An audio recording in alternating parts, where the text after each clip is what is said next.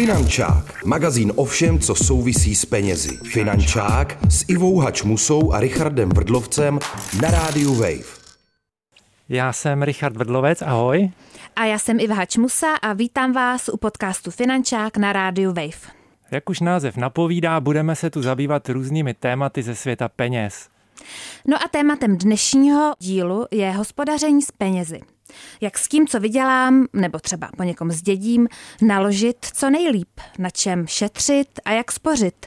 Mimochodem, Richarde, eh, jak to máš s hospodařením ty osobně? Předpokládám, že vzhledem k tomu, že se živíš jako finanční poradce, tak máš asi všechno perfektně pod kontrolou. No, pod kontrolou. Jsem pořádku milovný a myslím si, že to taky ovlivnilo, že když jsem byl na střední v Americe, tak jsem se tam seznámil s programem, do kterého si člověk může zadávat svoje výdaje.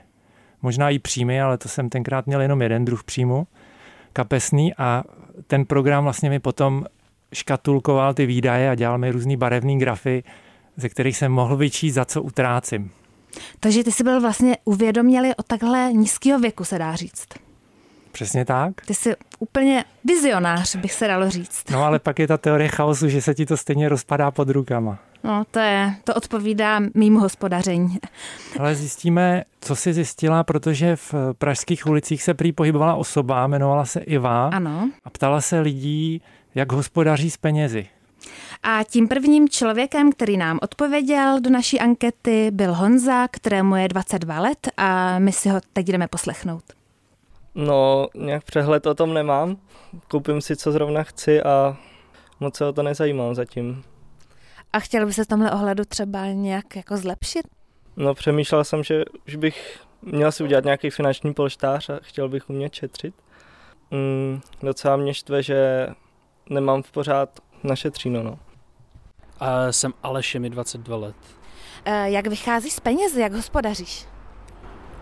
Nevím, no, tak občas, občas to, to jako nevyjde ke konci měsíce. První půlka měsíce je dobrá, pak už občas uh, je to horší, no, nevím, nevím.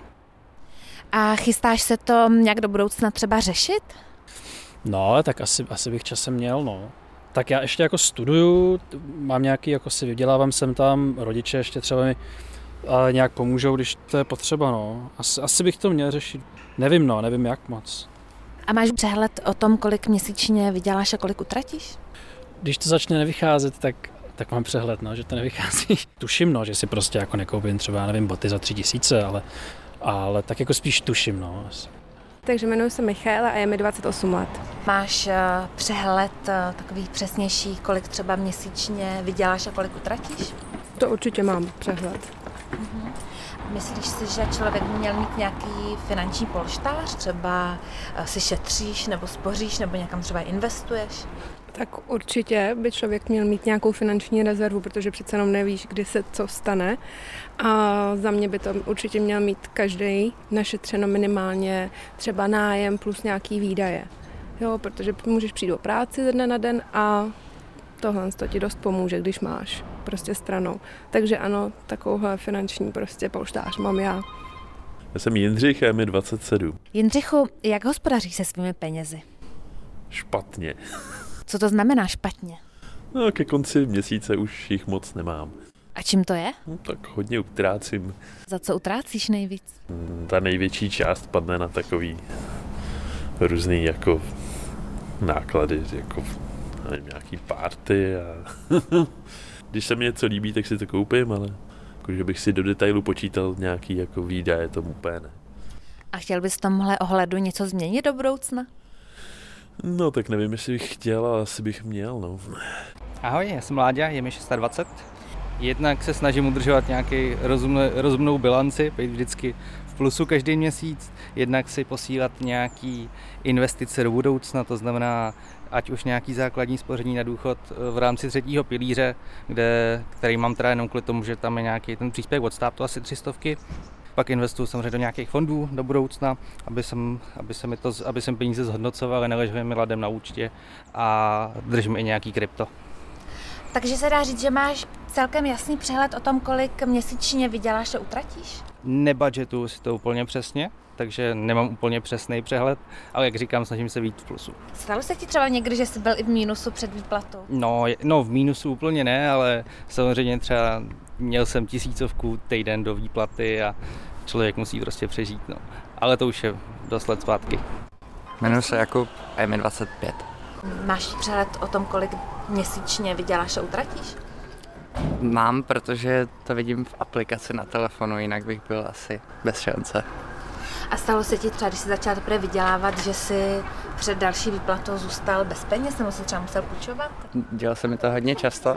Když mi bylo kolem 20, tak jsem uh, si často půjčoval, měl jsem konto korent a podobně. Ale vím, že to nebyla úplně dobrá cesta a už jsem se z toho poučil. Finančák, magazín o všem, co souvisí s penězi. Tak jsme slyšeli, že to s tím hospodařením asi nebude žádná hitparáda a dost lidí skutečně tápe. Na druhou stranu mě překvapilo, že někteří z těch, kterých se ptala, byli dost uvědomělí. To mě taky celkem překvapilo. Tam padaly slova jako budgetovat a podobně. Taky jeden z respondentů podobně jako ty používá aplikaci. Takže upřímně řečeno, mě ty odpovědi přišly docela pestrý a některý mě celkem překvapily i příjemně.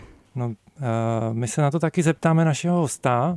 Pozvali jsme si ekonoma, dokonce hlavního ekonoma, Štěpána Křečka. Ahoj, Ahoj Štěpáne. Ahoj Richarde. Vítej Štěpáne. Ahoj Ivo. Tak eh, jak to vidíš ty, jak na tebe ty odpovědi působily?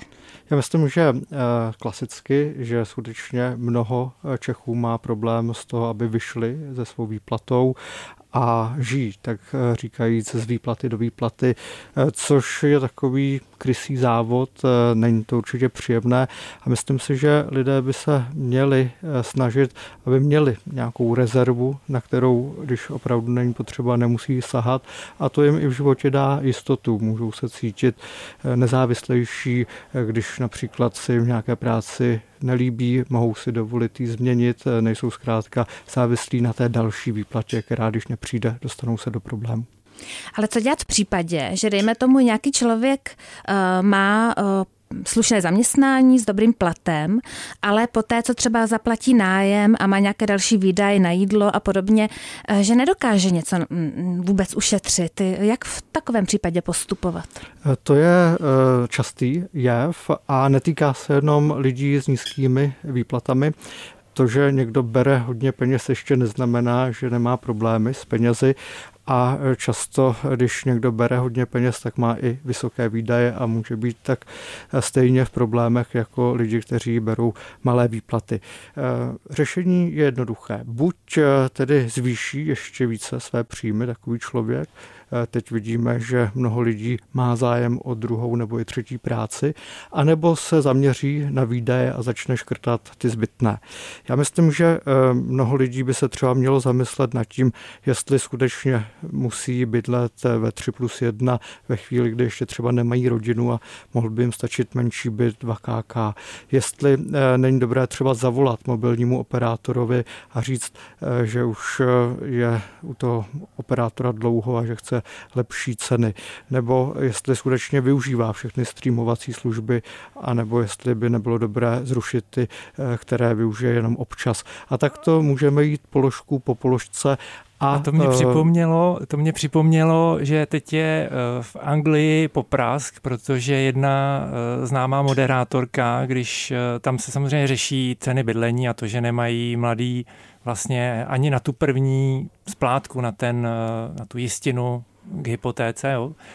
A ona řekla, eh, no tak eh, musí omezit ty latečka, zrušit Netflix a pak ještě řekla přestěhovat se k rodičům, ale, ale hlavně tady ten výraz toho, že jako mají začít šetřit, tak se objevila bouře nevole, že jako jak si to představuje? Jo? Jako... Bez latečka den, ani náhodou. ono je to samozřejmě nepopulární.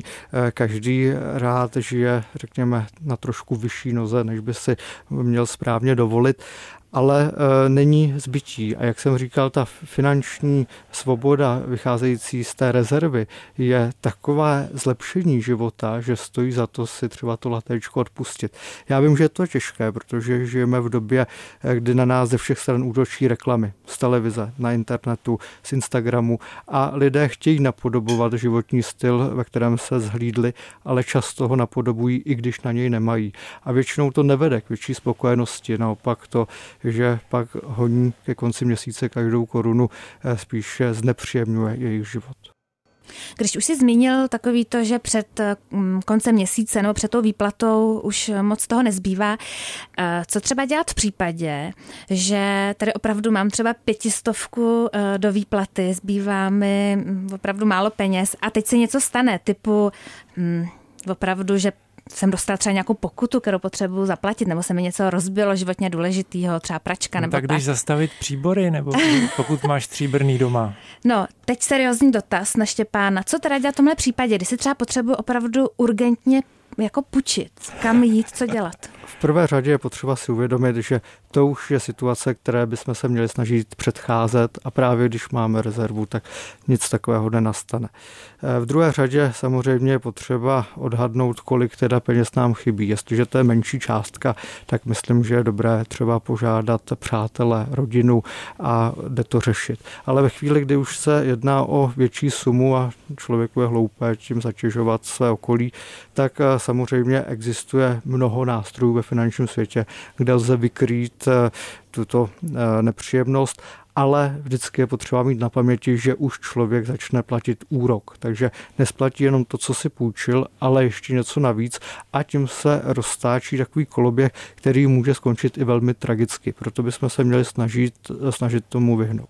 A obecně asi je lepší brát si, pokud teda opravdu není zbytí tu půjčku u nějakých renomovaných bankovních institucí, než dejme tomu u nějakých pochybných uh, poskytovatelů půjček. Tady byly obrovský problémy eh, právě s těmi nebankovními subjekty, které často měly opravdu lichvářské úroky, takže vznikl i zákon o spotřebitelském úvěru, který měl tu situaci zlepšit, ale to neznamená, že teďka by byly všechny úroky nízké. Naopak my vstupujeme do éry, kdy je vysoká inflace a Česká národní banka na to reaguje tím, že zvyšuje úrokové sazby. Takže nyní, když si člověk jde pro úvěr, tak dostane velice špatné podmínky, výrazně horší než třeba před rokem, před eh, dvěma lety a e, ta situace takto může přetrvávat ještě poměrně dlouhou dobu. Určitě e, pak je také dobré volit e, mezi jednotlivými typy úvěrů. Nejsnažší úvěr je ten spotřebitelský, ale tam právě ty sazby bývají vysoké, ještě vyšší pak bývají na různých kreditních kartách nebo na těch kontokorentech. A co mi přijde jakoby vlastně na tom nebezpečný je ta situace ve chvíli, kdy člověk neplní ty domluvený splátky, protože tam nastávají pokuty nebo úroky z úvěrů, z úroky z úroků a může se to kumulovat a jakmile člověk to nesplatí a dostane se do třeba té exekuce, tak tam jsou další náklady, položky a ty lidi pak snadno sklouznou eh, vlastně do, do insolvence. Přesně tak, já ze svého okolí, moje jedna dobrá kamarádka to byl přesně ten případ, že si vzal kontokorent, vůbec si nějak nepohlídala tam ty penále různý, když to nesplatí a dostala se úplně do šílených dluhů, kde právě eh, si půjčovala potom od lichvářů a různě to tajela před svým okolím, takže se to opravdu dostala do velkých problémů a šlo to do 100 tisíců. Takže tímto, kdybychom to měli schrnout, tak opravdu půjčka je ta úplně nejzaší možnost, to se asi shodneme všichni. No mně se vůbec nelíbí, že mluvíš o půjčkách, když máme mluvit o spoření, Dobře, ale ne, je, to, je to dobrý, protože vlastně Eh, jdeme od toho horšího, od toho špatného k dobrému. A připomněla si mi, Štěpán bude znát tu slavný rčení Warrena Buffetta, že složené úročení je šestý div světa. Kdo ho zná, tak eh, zbohatne a kdo ho nezná, tak skončí na mezině a to se právě týká těch eh, lidí, kteří si půjčují a vlastně pořád platí úroky a úroky a ty vlastně o ty úroky se jim zmenšuje jejich disponibilní příjem. My už jsme vlastně naznačili, co teda dělat, aby se člověk nedostal do problému, aby vycházel z penězi, aby zkrátka dobře hospodařil. Už tady byla zmíněna aplikace jednou Richardem a jednou uh, tuším, že uh, Láďou nebo Jakubem v, v naší anketě. Doporučuješ ty, Štěpáne, nějaký takovýhle nástroj? Uh, určitě je to možnost, jak se na tu záležitost dívat. Konec konců každá větší banka dneska nabízí podobné aplikace. Nicméně já bych zasvaroval předtím, aby jsme nebyli otroky těch aplikací a není zdravé, když se každou hodinu díváme například na ty aplikace, které jsou určeny na investování, nebo když právě pořád řešíme jenom, jak se hýbou naše úspory. Já myslím, že to chce mít takový přirozený nadhled nad tou celou záležitostí. Určitě bychom měli mít přehled, ale neměli bychom se zastávat otroky té situace. A stačí, opravdu si musím stahovat nějakou aplikaci, nebo mi prostě jednoduše stačí nějaký deníček, kam si třeba píšu datum a nějaký třeba výdaje a příjmy, dejme tomu. Nestačí to třeba takhle jednoduše? Určitě každý má svoji metodu, nicméně vždycky musím upozornit na to, že většina lidí po nějakém čase je líná zapisovat do toho deníčku nebo do té aplikace všechny výdaje. Proto se asi jako nejjednodušší ukazuje, že člověk platí třeba jenom kartou a pak ty výdaje má všechny pod dohledem té banky, ale ve chvíli, kdy začneme vytvářet vlastní systémy, tak musíme mít morálku uh, u toho systému vydržet. Jo, to jsem chtěl říct. Já si myslím, že není problém v aplikaci, ale, ale v morálce nebo v psychologii těch lidí. A existují vůbec nějaký pravidla na to, jak teda zacházet se, svými, se svou výplatou a, a, a jak uh, si spořit. Mně se líbí pravidlo, který jsem slyšel v Přátelích, kdy Rachel nevycházela s výplatou a táta jí říká, že si má dávat 10% stranou pro horší časy. A říkal jsem si, hm, to je docela jako Dobrý pravidlo. Je to dost 10%? Zase záleží na tom, jak člověk má nastavené přímé výdaje. Já bych doporučoval klidně 20%, ale chápu, že pro někoho je to těžké i těch 10% odložit stranou. Moje doporučení je takové, že v prvé řadě by lidé měli naspořit tři celé výplaty, které dají bokem ty budou tvořit rezervu, na kterou by neměli sahat, mohou jí mít třeba v bance na spořícím účtu a potom by se měli snažit nad eh, tyto tři výplaty eh, si naskromáždit další peníze a to jsou peníze, které již nebudou potřebovat, když se něco pokazí, například pračka, lednička v domácnosti a tak dále. No a tyto peníze, které tedy eh, jsou jaksi bokem a už nebudou muset být vždycky k dispozici, tak tyto peníze je vhodné začít investovat. A my jsme tady hovořili o tom složeném úročení, kdy hraje v náš neprospěch, tedy když si půjčujeme, ale my taky můžeme to složené úročení využít v náš prospěch, když investujeme. A potom eh, se dostáváme i do pěkné situace, kdy nemáme jenom jeden zdroj příjmů, tedy z práce, ale začínáme mít i více zdrojů příjmů. Já použiju takové nepopulární slovo, my se vlastně stáváme kapitalisty, protože za nás začíná pracovat kapitál.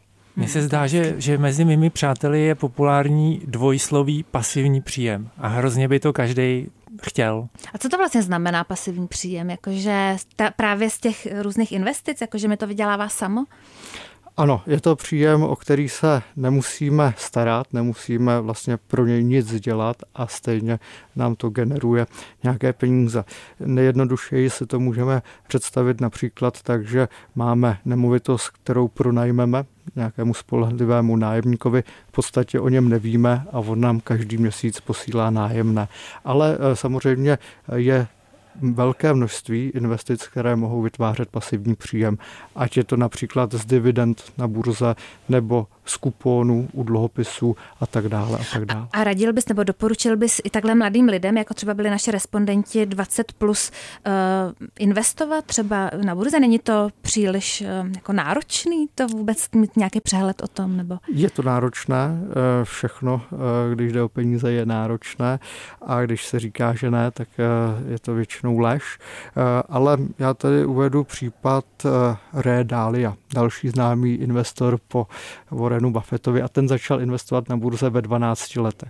Ano, je to Američan, tam je trošku jiná kultura, eh, kdy eh, se lidé seznamují s kapitálovým trhem. V Čechách tady ta kultura neexistuje, ale eh, on se stal úspěšným i díky tomu, že ty první chyby udělal s malým kapitálem, kdy vytvořil malé ztráty a potom už poučený, když šlo o větší částky, tak ty chyby nedělal. Takže já myslím, že investovat do svého vzdělání ve finančním světě je dobré a začít můžeme i velice brzy. Tak to já už jsem asi propásla tady tu možnost začít brzy.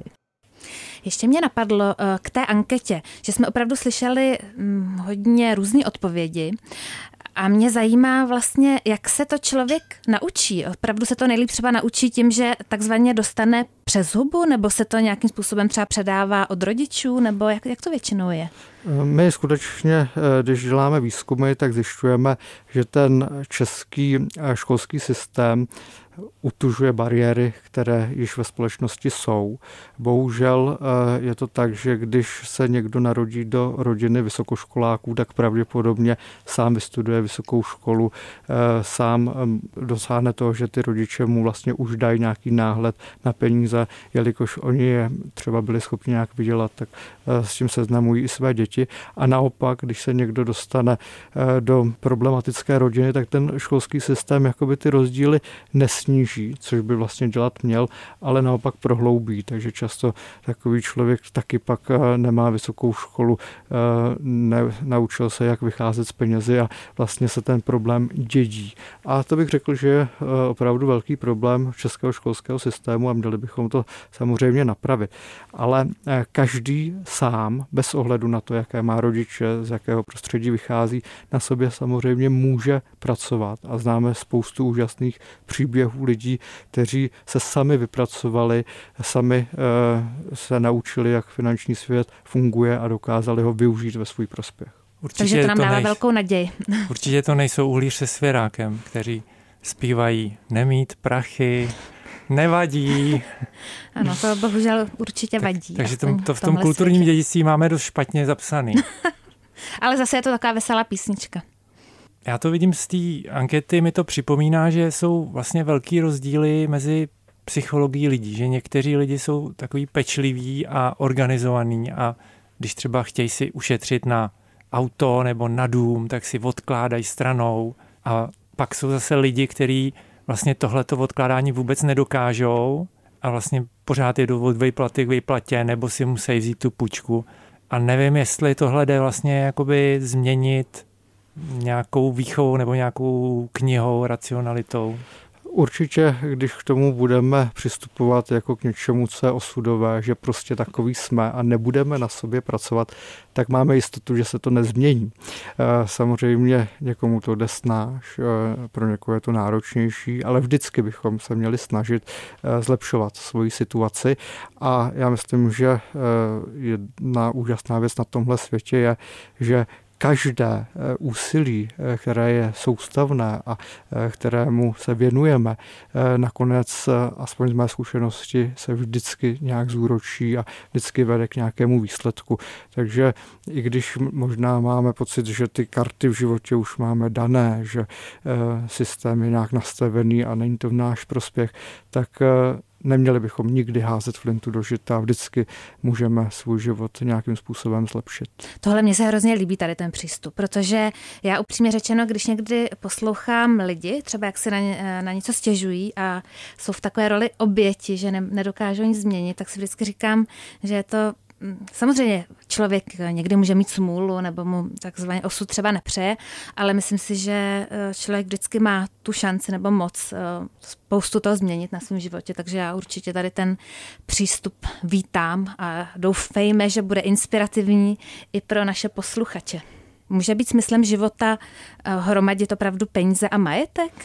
Ehm, bohužel u některých lidí to tak vypadá, ale eh, neměl by to být ten pravý smysl života. Eh, to bohatství, ty peníze by nám měly dávat svobodu, tak abychom se mohli věnovat skutečně důležitým věcem a nemuseli třeba eh, chodit 40 hodin týdně do práce, protože už můžeme chodit pracovat jenom třeba, když zrovna budeme chtít.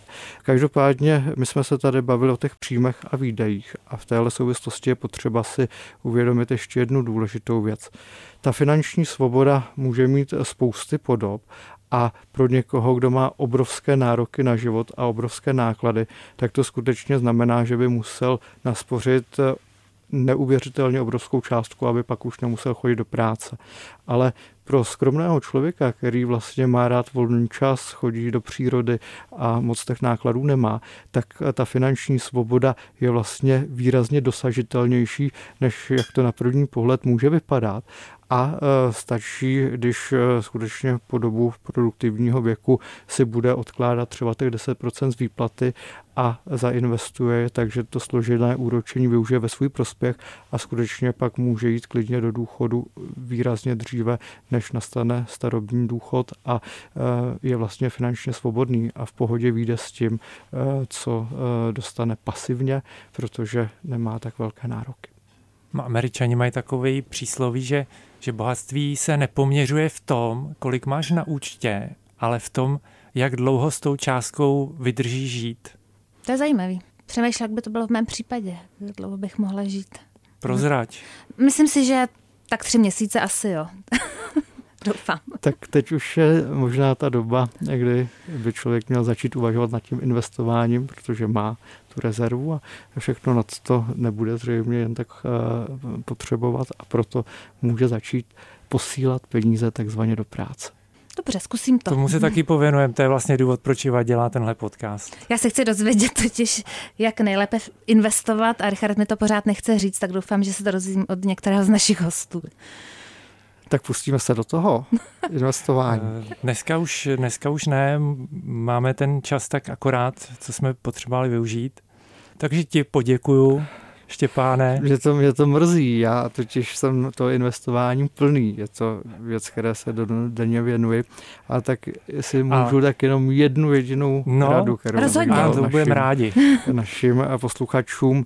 Já myslím, že lidé, kteří začínají investovat, dělají základní chybu v tom, že se snaží najít jednu nejlepší investici a do toho dají všechny peníze, které na to mají vyčleněné ale my žijeme v tak divokém světě, který se pořád mění, že to, co nám nejlepší přijde dneska, již zítra může být průměrné nebo i podprůměrné. Takže k tomu investování eh, nepřistupujme jako v kasínu, vsadit na správné eh, číslo, ale přistupujme eh, k tomu tak, abychom sestavili bytelné portfolio, které bude stabilní, bude obsahovat různé typy aktiv a ať se stane cokoliv v budoucnu, tak to portfolio by to mělo přežít. A potom... Takže, jak říkají selky, abych to vyjádřil, lidově vajíčka si rozdělit do různých košíčků, aby když spadne návštěva na jeden košíček, aby nerozbila všechny, aby nerozbila všechny vajíčka, protože některé investice můžou být ne podprůměrní, ale můžou být přímo katastrofální. Přesně tak, nenosme všechna vejce v jednom košíku. To myslím, že je ta hlavní rada a další zřejmě eh, poskytnou. A když jsme u těch ratiště, tak protože náš eh, dnešní díl byl o hospodaření, kdyby si měl Štěpáne sformulovat takovou jednu zásadní radu, kterou by si třeba člověk měl fakt napsat eh, na zrcadlo, když má zrovna nějaký problémy s hospodařením, a co by to mělo být za větu? Já myslím, že ta zásadní rada je taková, že více naslouchejme lidem, kteří si těmi nepěknými situacemi již prošli. Já vím, že mnohdy si ty věci uvědomíme, až když se do té situace sami dostaneme a takové ty panské rady, které eh, někde vyslyšíme, tak stejně pouštíme eh, druhým uchem zase ven. Ale eh, pokusme se zbytečně neopakovat chyby ostatních, poučme se z nich a potom, si, eh, potom se vyhneme spoustě problémů. Krásné. Moc krát děkujeme, Štěpáne. Taky děkuji. Taky děkuji. Já si dovolím, já si dovolím jednu zkušenost eh, právě eh, z toho, co vidím okolo sebe, že tu katastrofu dělají ty lidi, kteří si zadlužou. A co se týče investování, mně se moc líbí tvoje rada, A já jsem vlastně slyšel radu, která mi přijde taky špičková a ta se týká toho, že v investování vlastně úspěšný není ten člověk, který najde tu, ten svatý grál toho, jak vydělat, ale nejvíc eh, důležitý je, že si stranou odkládá pravidelně, průběžně a začne třeba v 25, hned když má první zaměstnání. Je to tak, eh, konec konců už jsme se tady bavili o tom složeném úročení a čím dříve začne pracovat v náš prospěch, tím větší divy eh, to složené úročení dokáže a i malá částka, která se úročí po dlouhou dobu, nakonec nabide obrovských rozměrů a mnohdy je lepší odkládat malou částku po dlouhou dobu, než to pak dohánět eh, někde ve vyšším věku, odkládat velkou částku a stejně to už nevytvoří tak obrovské bohatství. Takže malými krůčky k bohatství a malými krůčky také ke konci dnešního pořadu. A já mám říct co?